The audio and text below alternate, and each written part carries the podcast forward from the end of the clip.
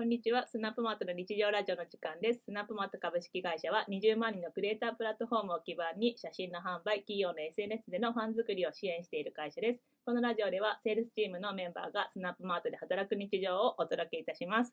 えー本日はすごい場所で収録をしております。えーポッドキャスト制作会社ピトパさんの渋谷のスタジオが6月末か何かにできて、そこを使わせていただいております。すごい。すごい。めっちゃテンション上がってる今。酒井さんどうですか？このあの皆さん声でしか聞こえないから様子を。確かに。いやもう明らかにこう防音加工された部屋に入っててうん、ザ・スタジオっていう感じで、僕はこういう空間に来るとすごくワクワクしちゃうというか、ミーハー心くすぐられますよね。渡るくんどうですか？僕はその音楽と触れ合ってきたことがないタイプの人あ間なのそうだっで、け？すっげえなと思って、マイクとかうんごっついんですよ、これ見えないと思うんですけど。すごいよね。あの、なんていうの？なんていうの？このマイク？なんて言うんだろう。でででかい。でかいねこのでかい。今、タモリさんみたいなマイク持ってますあからね。そうだよね。あの、カラオケで使うマイクよりも一回り1.5倍ぐらい大きい丸っこいマイクの前で喋ってます。映画さんどうですか？いやなんかこんなところで喋ったことないから緊張。なんか本物のラジオって感じ。ついにスナップマートもここまでやってきましたっていうか自分たちで応募したんですけど。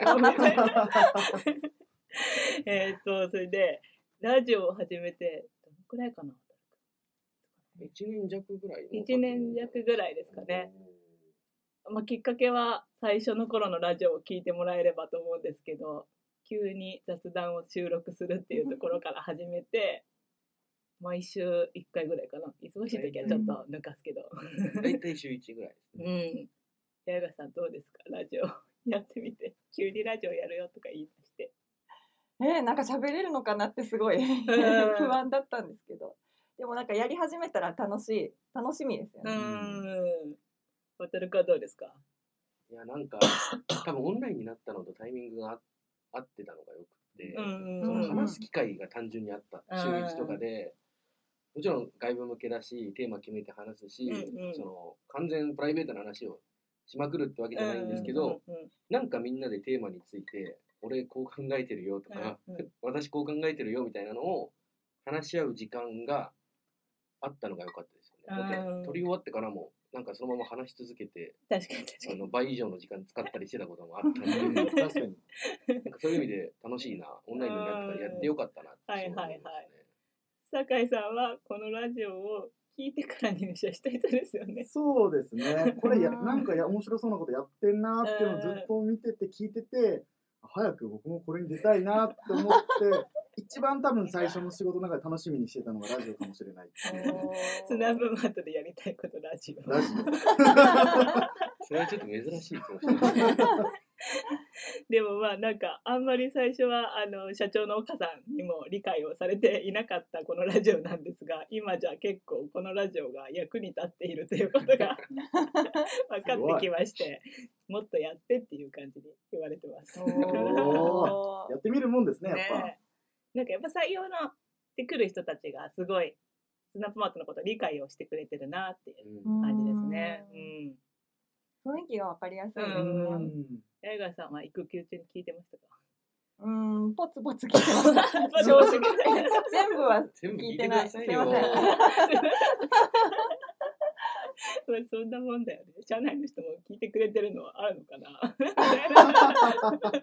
たまにたまに気になったテーマのは聞くとか、自分が出たやつは聞くとかやっね。確かに親会社のピクスタの方もたまに聞いてらっしゃるっていうのが。あー確かに、あそ、そこ聞いてたみたいな言われることはありますね。うーん、なるほど。ラジオでやりたいことある人。えーむずえいーいろんな人と話したいですね、それこそ。うんあのチーム関係なく、今は一応セールスチームが基盤というか、メインでやってるんですけど、なんかいろんな人交えたりとかうん、ゲスト呼んでみたりとか、なんか面白そうですよね。単純に人と話す機うん確かに会として。確かにうんそうだよね。なんかこう、ラジオがあると、それを言い訳にというか、うん これについて聞かせてくださいがやりやすいうんのかもしれないね。じゃあ、誰を呼びたい？誰でも呼んでいいって言われたら。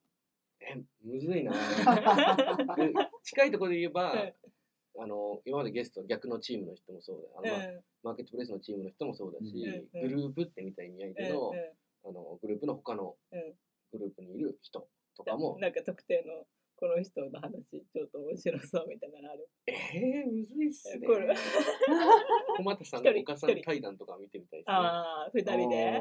何何つ喋るのかけたいなわかんないんですけど、ずっと笑ってるだけかもしれない。そう呼びやすいあれはありますよね。なんか聞きたいとかなった時にちょっと出てくれませんかっっていうのは、30分ぐらいでっていうのは言いやすいんじゃないかなっていうのは。確かに。酒井酒井さんも誰か呼びたい人いますか？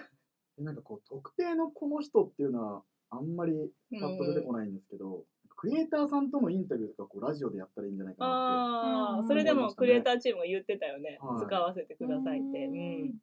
なんかやっぱ今クリエイターのインタビュー記事で出してるけど、音、音声の方が伝わりやすい？なんかその、うん。 Zoom、Zoom ウェビナーとかの方が伝わったなみたいな話もあって、うん。そういうのやってみたい。矢貝さんなんかありますか？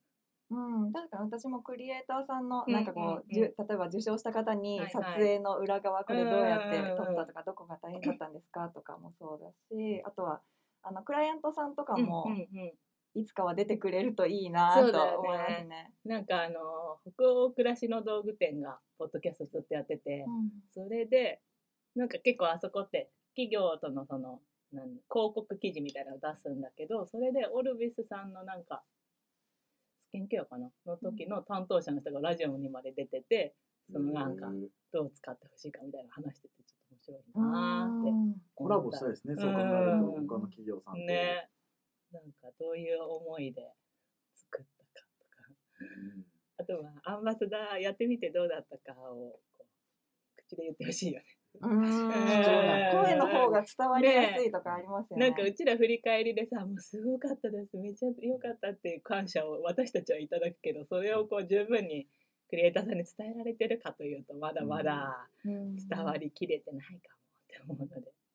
情報量が違いますよね。うん。あのありがとうございます。ねえテキストで見たらそれだけなんですけど、ねえ。言い方とかも、ねえそうそう、人柄とか。本当に思ってるんだなとかもね、うん。うん伝わる感じがすごいいいなと思いますね。全然情報量違いますもんね。ううん。んすごいよね。まあでも、まあね、音、どれぐらい、でも聞くまでが難しいよね。記事の方がパッと見てくれるかもしれないけど、音はながらができるっていうのはうんいいところだけど。受け身で聞いていただける。っていう立ち位置、あんま真面目というか技術的な話とかはもしかしたら記事とかうんでうん。読むぞうんって時に読んでもらった方がいいのかもしれないですけど、なんか聞いてほしいうんそれとない話題とかのははこういうで動画だと追わなきゃいけない。結局そこにこう取られちゃうってい。ういう中で、耳だけうんお借りしますみたいな感じで、とはなんかこう毎週聞かなきゃみたいなこの癖になる感じを早く 作れればいいんだけどなみたいな。ねえ。私結構何本かあるんだよねポッドキャストで。そうそうそううんあ金曜日だみたいな。聞かなきゃみたいなのがあってなんかそこまでなれるといいんだろうなみたいな。テーマに関係なくこの人たちの番組聞こうみたいうんな感じに思われるといいなぁと思っております。確かに。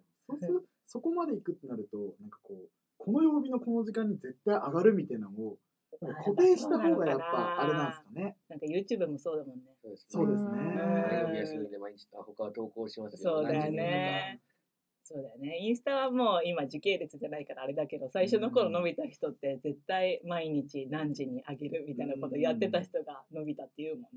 確かだからまず僕らが決めると決めてそれを楽しんでいただくとうんめっちゃラジオやばいやばいみたいな。早く撮んなきゃ 早く撮んなきゃ、早く編集しなきゃ、やばいみたいな感じですかね。まあ、ちょっといろいろラジオ2年目も頑張っていきいこうと思います。えーピトパ株式会社だったかな。株式会社ピトパ。わかんない。ポッドキャスト制作会社の ピトパさんのスタジオでお送りしました。今日のスナップマートの日常ラジオはここまでです。番組は Spotify なのでいつでも視聴可能です。聞いた人は SNS なので感想いただけると嬉しいです。それではまた来週。バイバイ。バイバイバイーイ。